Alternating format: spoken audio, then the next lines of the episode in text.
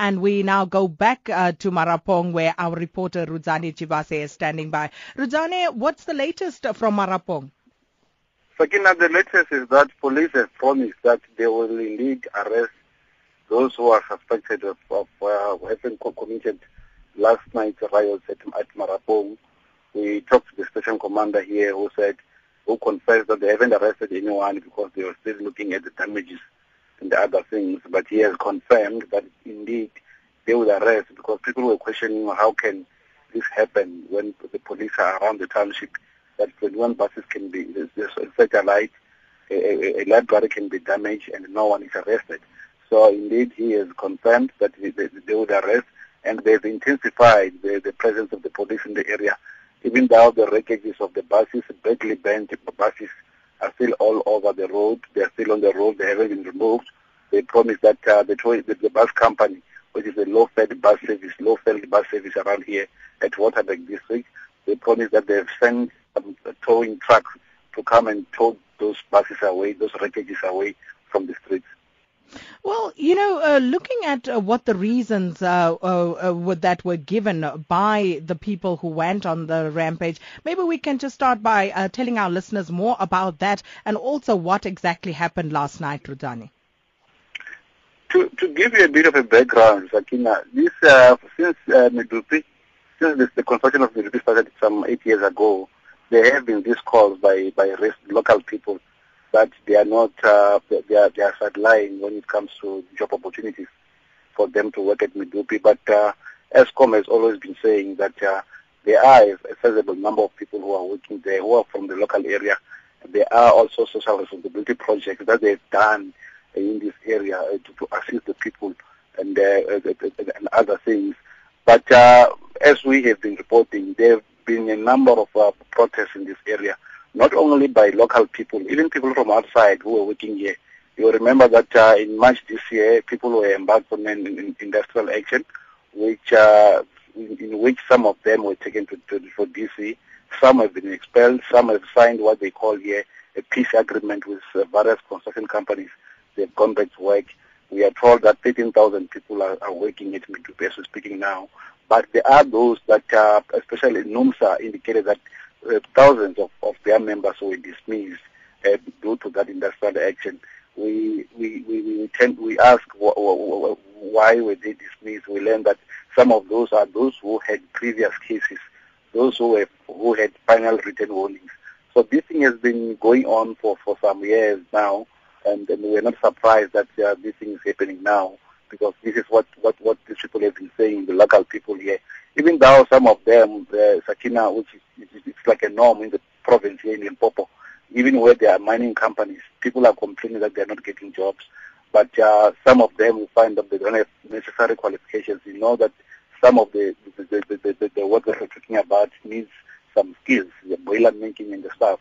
But uh, there are those that are, are, are saying they do have those skills and they are undermined, they are not uh, taken care of, they are not um, considered when it comes to, to, job opportunities. The buses that were charged that don't belong to a construction company that is working at Medupi per se. Those are the buses that are service, that are providing services, transport services for workers. They come here early in the morning, as early as 5 o'clock every day and transport these workers to the mines, Exxaro mine and the Medupi power station. The reason why they were torched uh, near the shopping complex is that they are overnight, they are left there, they are parked there outside uh, uh, uh to, to, to, to, to, for them to can collect the workers early in the morning. That's the reason why they were charged not at the depot but outside in the streets. I thought maybe I should just give you that, uh, a little uh, a bit of a background of the story which is very useful there. Thank you, uh, Rudzani. But also, you know, the mayor of Lephalale um, uh, is quoted as saying on a local uh, uh, radio station, Lephalale FM, that 98% of the people of Lephalale are working. So it begs the question whether these acts are perpetrated by residents of Lephalale or is this, uh, you know, people who are coming in from elsewhere to work at uh, these entities that are stationed there. You remember that the government, especially President Zuma, last week Sunday when he was official opening uh, the power station here, he indicated that uh, this is uh, the, one of the fastest growing cities in the country and where government is ready to is going to spend billions of rands to, to, to establish a new city after democ- since the dawn of democracy. So that in itself uh, will tell you that no, many people are flocking in in this small mining town from various areas, from various provinces in the country, even from outside the country, uh, uh, uh looking for jobs and other opportunities.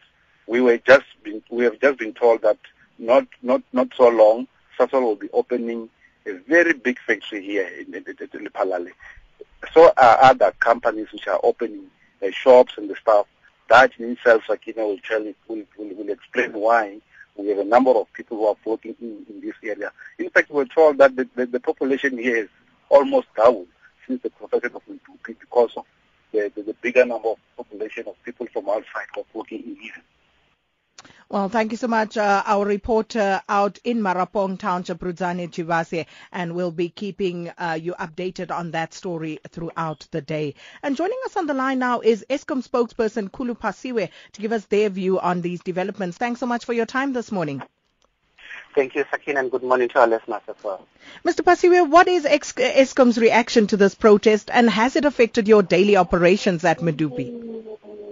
Well, so, at 6 o'clock this morning, I got a report from our team at Medupi. At 6, at that time at least, uh, we were already receiving some of the first batch of our workers who were coming in.